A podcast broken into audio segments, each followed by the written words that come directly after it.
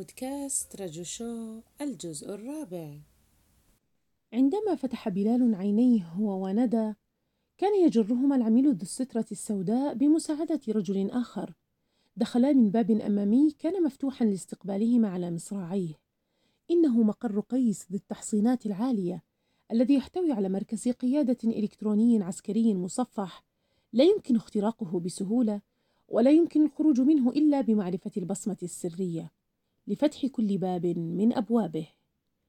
دخلوا جميعهم إلى الغرفة وفجأة أغلق الباب من خلفهم. وقف العميل مع الرجل الذي بصحبته يحيي العميد بوقار وقال سيدي لقد أتممت المهمة. قال قيس أنا الآن لا أحتاج لأحد. لا أريد أحدا من هؤلاء الحشرة في عالمي الجديد. ثم نظر إلى ندى وبلال نظرة شيطانية. صرخت ندى أين سامر؟ هب قيس نحوها وضربها ثم راح يوجه الركلات واحدة تلو الأخر الأخرى إلى بلال. ومن ثم طلب من معاونيه أن يقيدوهما. وقف قيس في آخر الردهة وراح ينظر إليهما لقد نجح تماما وبامتياز. اقترب قيس من بلال فتشه حتى عثر على الهرم وأخذه ثم ضربه ضربة قوية على رأسه أفقدته وعيه. استعاد بلال وعيه وهو يشعر بألم حاد يضرب في رأسه. وجد نفسه في صندوق مغلق. راح يصرخ ويضرب بقبضته بكل ما أوتي من عزم على جدار الصندوق. تملكه الرعب. أما ندى فلم يكن حالها أفضل كانت ترتجف مقيدة على الأرض. سمعت خطى قيس تقترب منها حملها وأخذها عبر سلم ملتو ومنحدر إلى قبو عميق. وهمس في أذنها. لقد أثار إعجابي تميزك وعلمك وأتمنى أن ينال علمي إعجابك. نزل بها من خلال مصعد إلى داخل قبو ذو جدران سميكة بني تحت الأرض على عمق عدة أمتار. كان هناك صندوق كبير وضخم موصود بعدة أقفال. رأت بجانبه ملابس بلال مرمية على الأرض. فحدت تسأل من جديد أين سامر؟ أين بلال؟ هيا أخبرني. فقال لها أخبريني عن الهرم هيا. وعن الرموز المكتوبة في أسفل الهرم. فقالت لا أعرف عنها. عندها اقترب قيس من فتحة الصندوق الصغيرة وقرب الهرم لناحية وجه قيس خلال الفتحة الصغيرة الموجودة في أعلى الصندوق. قال هل تعرف معنى هذه الرموز وكيف نستخدم التعويذة؟ فقال بلال لا أعرف. ثم فجأة بدأ الماء ينسدل ويملأ الصندوق. كان يتناهى إلى سمعه صوت ندى وهي تصرخ وتطلب من قيس كي يطلق سراحها. وصل الماء إلى حد عنق بلال. فراح بلال يدق على الصندوق بكلتا يديه ويقول حسنا سوف أخبرك. دعني أخرج. قال قيس إما أن تخبرني الآن أو تموت. كانت المياه قد وصلت إلى فم بلال. قال بلال لن تستطيع حل الرموز فالتعويذة مع الهرم تحتاج فك الشفرة الموجودة داخل المكان السري في هرم خوفو. عندها توقف قيس قليلا وفكر بكلام بلال ثم توجه نحو الصندوق وقام بفتحه وأخرج بلال. لبس بلال ملابسه ثم جره قيس إلى غرفة أخرى وقال له ستبقى ندى هنا مقيدة ريثما تنهي مهمتك. فقال له بلال ولكنك تحتاج ندى عند فك الشفرة لتساعدك في تحويل جسدك. هل نسيت أنها عالمة طاقة؟ فأكمل بلال وليس هذا فحسب أريدك أن تحرر سامرا أيضا. جمعهم قيس في مركبته الكبيرة وانطلق نحو هرم خوفو. دخلوا الهرم الضخم للفرعون خوفو. امتلأ قيس بالحماس والتشويق. كانت هذه مغامرة حقيقية في قلب الأهرامات المصرية القديمة. توجهوا نحو المدخل الضيق وتسلقوا الدرجات الحجرية المهيبة التي تؤدي إلى داخل الهرم. ومع كل خطوة كان الجميع يزداد توترا وإثارة من المكان. أمسك بلال بسامر وأسنده على كتفه فقد كانت قواه منهارة من سوء المعاملة التي كان يتلقاها وهو حبيس في القبو عند قيس. عدا عن ألمه من إصبعه المقطوع من يده اليمنى والتي كان يربطها بقطعة قماش قد مزقها من قميصه. كان المكان مظلما ورطبا وصوت الأقدام يرتد عبر الجدران الحجرية العتيقة. وصلوا أخيرا إلى غرفة الملك حيث اتجهت الأنظار نحو تمثال الفرعون خوفو.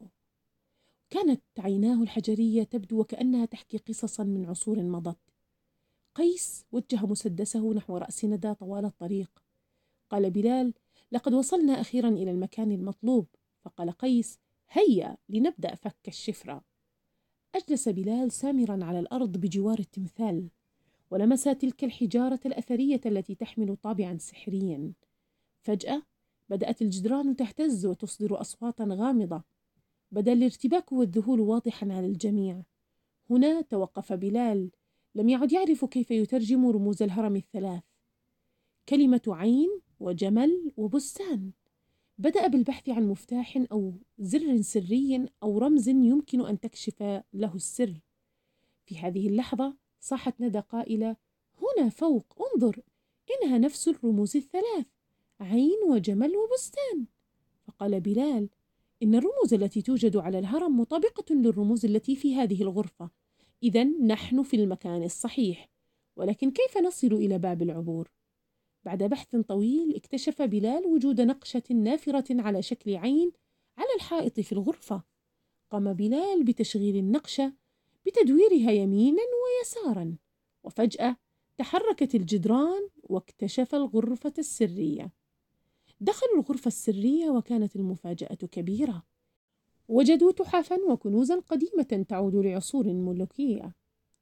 كانت هذه اللحظة الذروة بالنسبة لقيس. حيث حدق بذهول لا يصدق في الحل الذي يمثل أمامه. عرف الآن إلى أين يجب أن يتوجه. حيث يشير الهرم إلى الطريق كانت الشبكة تشير إلى أحد أعظم الأماكن الباطنية في العالم. ليس الكنوز هي التي تهمه بل إنه يسعى إلى الخلود. يريد الباب الذي يوصله إلى العالم الآخر. يريد أن يذهب إلى ما وراء الطبيعة البشرية ويعود هنا لينعم بما غنمه من قوة غير عادية. يا للقدر. شعر قيس أن النهاية أتت فجأة فبعد الانتظار والبحث والتخطيط حانت الآن اللحظة. شعر أن الطاقة تصعد وتتعاظم في داخله. قال قيس هيا سأقتل ندى وسامر إن لم أجد بوابة العبور. ثم قام وقيدهما من أيديهما وأرجلهما ونظر إلى بلال قائلا لن يثنيني شيئا عن قتل أي منكما إن وجدت الغدر. قال بلال عليك وضع جسم التعويذة الصغير داخل الهرم. فقال قيس وكيف يكون ذلك؟ قال بلال هناك رموز على الهرم إذا سحبتها للأعلى وبشكل معكوس كل رمز يجب سحبه مرتين عندها يفتح الهرم. فعل ذلك قيس وما كاد ينتهي حتى فتحت أضلاع الهرم الثلاث وفرجت عن فجوة في داخله في وسطها دبوس ثبت قيس جسم التعويذة عليها وتحول الهرم إلى مفتاح كبير. وفجأة ظهر انعكاس على فجوة في الحائط تظهر صورة جمل وهي الرمز الثاني الموجود على الهرم وهذا يعني أنه بقي رمز البستان. وتساءل بلال ترى كيف سيكون رمز البستان في هذا المكان المنغلق؟ لمس بلال الفجوة التي تحمل صورة الجمل تلك. ففتحت فجوة كبيرة ملأت المكان ضوءا تخللها تخللها منظر بستان فيه زهور من شتى الألوان.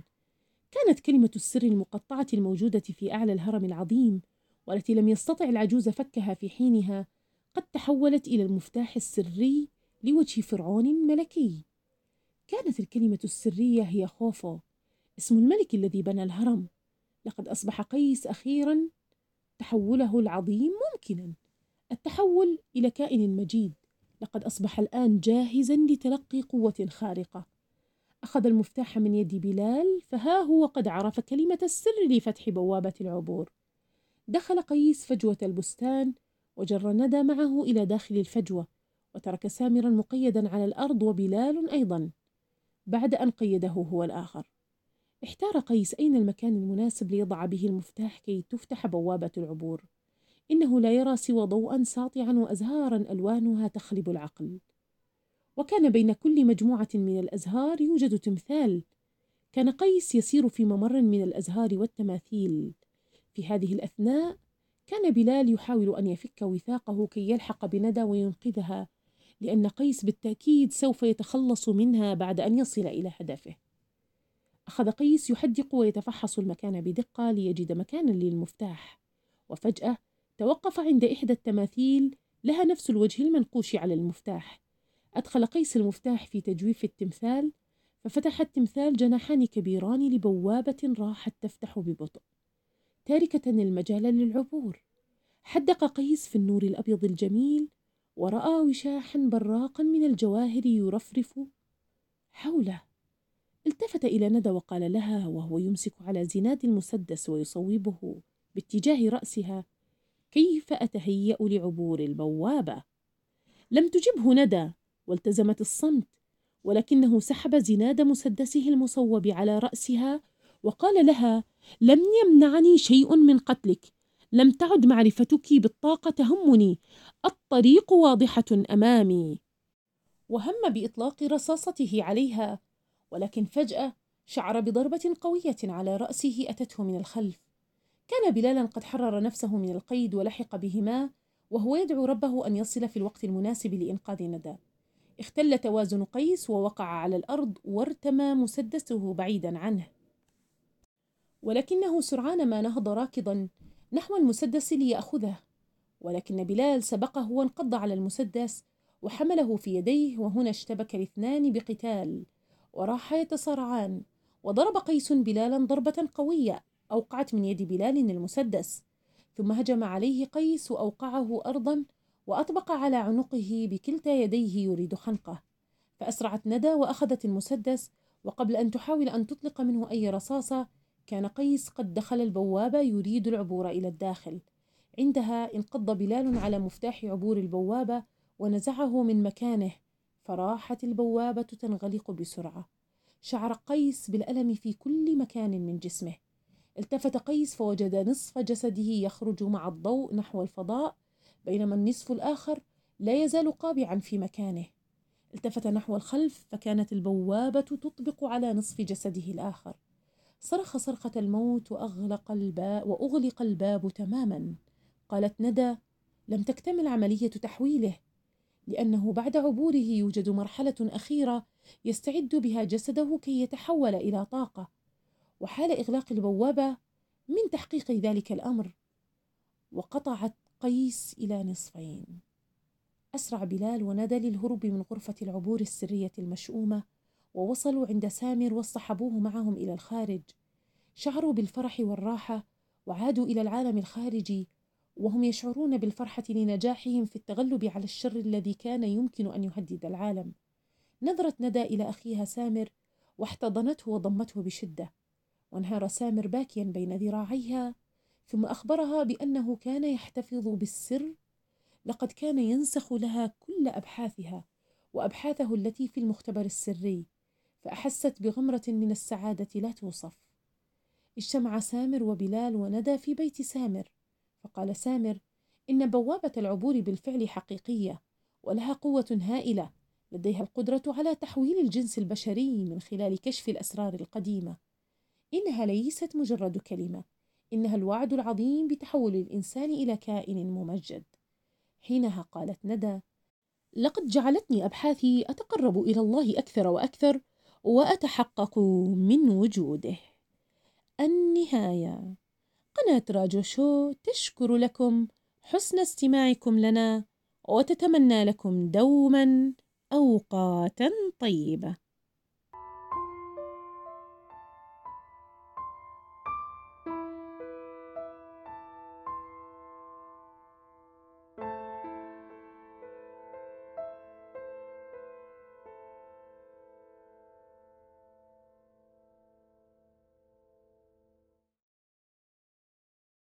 عندما فتح بلال عينيه هو وندى كان يجرهما العميل ذو السترة السوداء بمساعدة رجل آخر.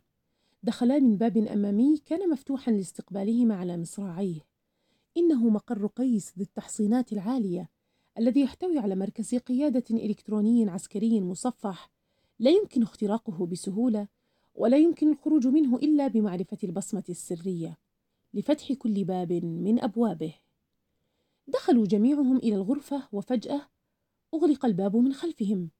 وقف العميل مع الرجل الذي بصحبته يحيي العميد بوقار وقال سيدي لقد أتممت المهمة. قال قيس أنا الآن لا أحتاج لأحد. لا أريد أحدا من هؤلاء الحشرة في عالمي الجديد. ثم نظر إلى ندى وبلال نظرة شيطانية.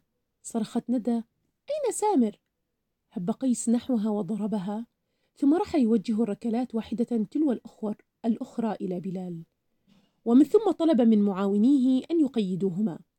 وقف قيس في آخر الردهة وراح ينظر إليهما لقد نجح تماما وبامتياز. اقترب قيس من بلال فتشه حتى عثر على الهرم وأخذه ثم ضربه ضربة قوية على رأسه أفقدته وعيه. استعاد بلال وعيه وهو يشعر بألم حاد يضرب في رأسه. وجد نفسه في صندوق مغلق. راح يصرخ ويضرب بقبضته بكل ما أوتي من عزم على جدار الصندوق. تملكه الرعب. أما ندى فلم يكن حالها أفضل كانت ترتجف مقيدة على الأرض. سمعت خطى قيس تقترب منها حملها وأخذها عبر سلم ملتو ومنحدر إلى قبو عميق. وهمس في أذنها لقد أثار إعجابي تميزك وعلمك وأتمنى أن ينال علمي إعجابك. نزل بها من خلال مصعد إلى داخل قبو ذو جدران سميكة بني تحت الأرض على عمق عدة أمتار. كان هناك صندوق كبير وضخم موصود بعدة أقفال. رأت بجانبه ملابس بلال مرمية على الأرض. فحدت تسأل من جديد أين سامر؟ أين بلال؟ هيا أخبرني. فقال لها أخبريني عن الهرم هيا وعن الرموز المكتوبة في أسفل الهرم. فقالت لا أعرف عنها. عندها اقترب قيس من فتحة الصندوق الصغيرة وقرب الهرم لناحية وجه قيس خلال الفتحة الصغيرة الموجودة في أعلى الصندوق. قال هل تعرف معنى هذه الرموز وكيف نستخدم التعويذة؟ فقال بلال لا أعرف. ثم فجأة بدأ الماء ينسدل ويملأ الصندوق. كان يتناهى إلى سمعه صوت ندى وهي تصرخ وتطلب من قيس كي يطلق سراحها. وصل الماء إلى حد عنق بلال فراح بلال يدق على الصندوق بكلتا يديه ويقول حسنا سوف أخبرك. دعني أخرج. قال قيس إما أن تخبرني الآن أو تموت. كانت المياه قد وصلت إلى فم بلال. قال بلال لن تستطيع حل الرموز فالتعويذة مع الهرم تحتاج فك الشفرة الموجودة داخل المكان السري في هرم خوفو. عندها توقف قيس قليلا وفكر بكلام بلال ثم توجه نحو الصندوق وقام بفتحه وأخرج بلال. لبس بلال ملابسه ثم جره قيس إلى غرفة أخرى وقال له ستبقى ندى هنا مقيدة ريثما تنهي مهمتك. فقال له بلال ولكنك تحتاج ندى عند فك الشفرة لتساعدك في تحويل جسدك. هل نسيت أنها عالمة طاقة؟ فأكمل بلال وليس هذا فحسب أريدك أن تحرر سامرا أيضا. جمعهم قيس في مركبته الكبيرة وانطلق نحو هرم خوفو. دخلوا الهرم الضخم للفرعون خوفو. امتلأ قيس بالحماس والتشويق. كانت هذه مغامرة حقيقية في قلب الأهرامات المصرية القديمة. توجهوا نحو المدخل الضيق وتسلقوا الدرجات الحجرية المهيبة التي تؤدي إلى داخل الهرم.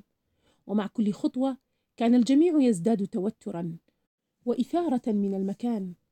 أمسك بلال بسامر وأسنده على كتفه فقد كانت قواه منهارة من سوء المعاملة التي كان يتلقاها وهو حبيس في القبو عند قيس. عدا عن ألمه من إصبعه المقطوع من يده اليمنى والتي كان يربطها بقطعة قماش قد مزقها من قميصه. كان المكان مظلما ورطبا وصوت الأقدام يرتد عبر الجدران الحجرية العتيقة. وصلوا أخيرا إلى غرفة الملك حيث اتجهت الأنظار نحو تمثال الفرعون خوفو. كانت عيناه الحجرية تبدو وكأنها تحكي قصصا من عصور مضت. قيس وجه مسدسه نحو رأس ندى طوال الطريق. قال بلال لقد وصلنا أخيرا إلى المكان المطلوب. فقال قيس هيا لنبدأ فك الشفرة. أجلس بلال سامرا على الأرض بجوار التمثال ولمس تلك الحجارة الأثرية التي تحمل طابعا سحريا. فجأة بدأت الجدران تهتز وتصدر أصواتا غامضة. بدأ الارتباك والذهول واضحا على الجميع. هنا توقف بلال. لم يعد يعرف كيف يترجم رموز الهرم الثلاث. كلمة عين وجمل وبستان. بدأ بالبحث عن مفتاح أو زر سري أو رمز يمكن أن تكشف له السر. في هذه اللحظة صاحت ندى قائلة هنا فوق انظر إنها نفس الرموز الثلاث عين وجمل وبستان. فقال بلال إن الرموز التي توجد على الهرم مطابقة للرموز التي في هذه الغرفة. إذا نحن في المكان الصحيح. ولكن كيف نصل إلى باب العبور؟ بعد بحث طويل اكتشف بلال وجود نقشة نافرة على شكل عين على الحائط في الغرفة. قام بلال بتشغيل النقشة بتدويرها يمينا ويسارا وفجأة تحركت الجدران واكتشف الغرفة السرية. دخلوا الغرفة السرية وكانت المفاجأة كبيرة. وجدوا تحفا وكنوزا قديمة تعود لعصور ملوكية. كانت هذه اللحظة الذروة بالنسبة لقيس. حيث حدق بذهول لا يصدق في الحل الذي يمثل أمامه. عرف الآن إلى أين يجب أن يتوجه. حيث يشير الهرم إلى الطريق كانت الشبكة تشير إلى أحد أعظم الأماكن الباطنية في العالم. ليس الكنوز هي التي تهمه بل إنه يسعى إلى الخلود. يريد الباب الذي يوصله إلى العالم الآخر. يريد أن يذهب إلى ما وراء الطبيعة البشرية ويعود هنا لينعم بما غنمه من قوة غير عادية. يا للقدر. شعر قيس أن النهاية أتت فجأة فبعد الانتظار والبحث والتخطيط حانت الآن اللحظة. شعر أن الطاقة تصعد وتتعاظم في داخله. قال قيس هيا سأقتل ندى وسامر إن لم أجد بوابة العبور. ثم قام وقيدهما من أيديهما وأرجلهما ونظر إلى بلال قائلا لن يثنيني شيئا عن قتل أي منكما إن وجدت الغدر. قال بلال عليك وضع جسم التعويذة الصغير داخل الهرم.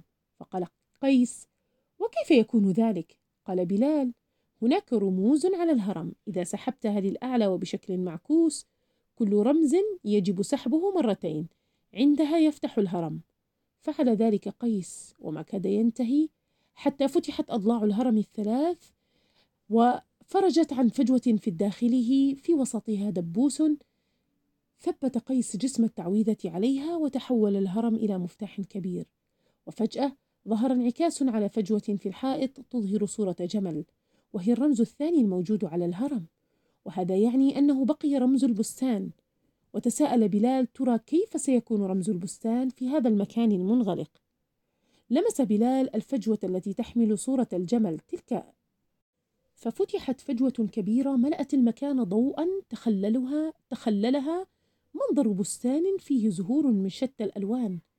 كانت كلمة السر المقطعة الموجودة في أعلى الهرم العظيم والتي لم يستطع العجوز فكها في حينها قد تحولت إلى المفتاح السري لوجه فرعون ملكي. كانت الكلمة السرية هي خوفو اسم الملك الذي بنى الهرم. لقد أصبح قيس أخيرا تحوله العظيم ممكنا. التحول إلى كائن مجيد. لقد أصبح الآن جاهزا لتلقي قوة خارقة. أخذ المفتاح من يد بلال فها هو قد عرف كلمة السر لفتح بوابة العبور. دخل قيس فجوة البستان وجر ندى معه إلى داخل الفجوة وترك سامرا مقيدا على الأرض وبلال أيضا بعد أن قيده هو الآخر. احتار قيس أين المكان المناسب ليضع به المفتاح كي تفتح بوابة العبور. إنه لا يرى سوى ضوءا ساطعا وأزهارا ألوانها تخلب العقل. وكان بين كل مجموعة من الأزهار يوجد تمثال. كان قيس يسير في ممر من الأزهار والتماثيل. في هذه الأثناء كان بلال يحاول أن يفك وثاقه كي يلحق بندى وينقذها لأن قيس بالتأكيد سوف يتخلص منها بعد أن يصل إلى هدفه. أخذ قيس يحدق ويتفحص المكان بدقة ليجد مكانا للمفتاح. وفجأة توقف عند إحدى التماثيل لها نفس الوجه المنقوش على المفتاح. أدخل قيس المفتاح في تجويف التمثال ففتح التمثال جناحان كبيران لبوابة راحت تفتح ببطء تاركة المجال للعبور. حدق قيس في النور الأبيض الجميل ورأى وشاحا براقا من الجواهر يرفرف حوله. التفت إلى ندى وقال لها وهو يمسك على زناد المسدس ويصوبه باتجاه رأسها كيف أتهيأ لعبور البوابة؟ لم تجبه ندى. والتزمت الصمت ولكنه سحب زناد مسدسه المصوب على رأسها وقال لها لم يمنعني شيء من قتلك لم تعد معرفتك بالطاقة تهمني الطريق واضحة أمامي. وهم بإطلاق رصاصته عليها ولكن فجأة شعر بضربة قوية على رأسه أتته من الخلف. كان بلالا قد حرر نفسه من القيد ولحق بهما وهو يدعو ربه أن يصل في الوقت المناسب لإنقاذ ندى. اختل توازن قيس ووقع على الأرض وارتمى مسدسه بعيدا عنه. ولكنه سرعان ما نهض راكضا نحو المسدس ليأخذه. ولكن بلال سبقه وانقض على المسدس وحمله في يديه وهنا اشتبك الاثنان بقتال. وراحا يتصارعان. وضرب قيس بلالا ضربة قوية أوقعت من يد بلال المسدس. ثم هجم عليه قيس وأوقعه أرضا وأطبق على عنقه بكلتا يديه يريد خنقه فأسرعت ندى وأخذت المسدس وقبل أن تحاول أن تطلق منه أي رصاصة كان قيس قد دخل البوابة يريد العبور إلى الداخل. عندها انقض بلال على مفتاح عبور البوابة ونزعه من مكانه فراحت البوابة تنغلق بسرعة. شعر قيس بالألم في كل مكان من جسمه. التفت قيس فوجد نصف جسده يخرج مع الضوء نحو الفضاء بينما النصف الآخر لا يزال قابعا في مكانه. التفت نحو الخلف فكانت البوابة تطبق على نصف جسده الآخر. صرخ صرخة الموت وأغلق الباب وأغلق الباب تماما. قالت ندى لم تكتمل عملية تحويله لأنه بعد عبوره يوجد مرحلة أخيرة يستعد بها جسده كي يتحول إلى طاقة.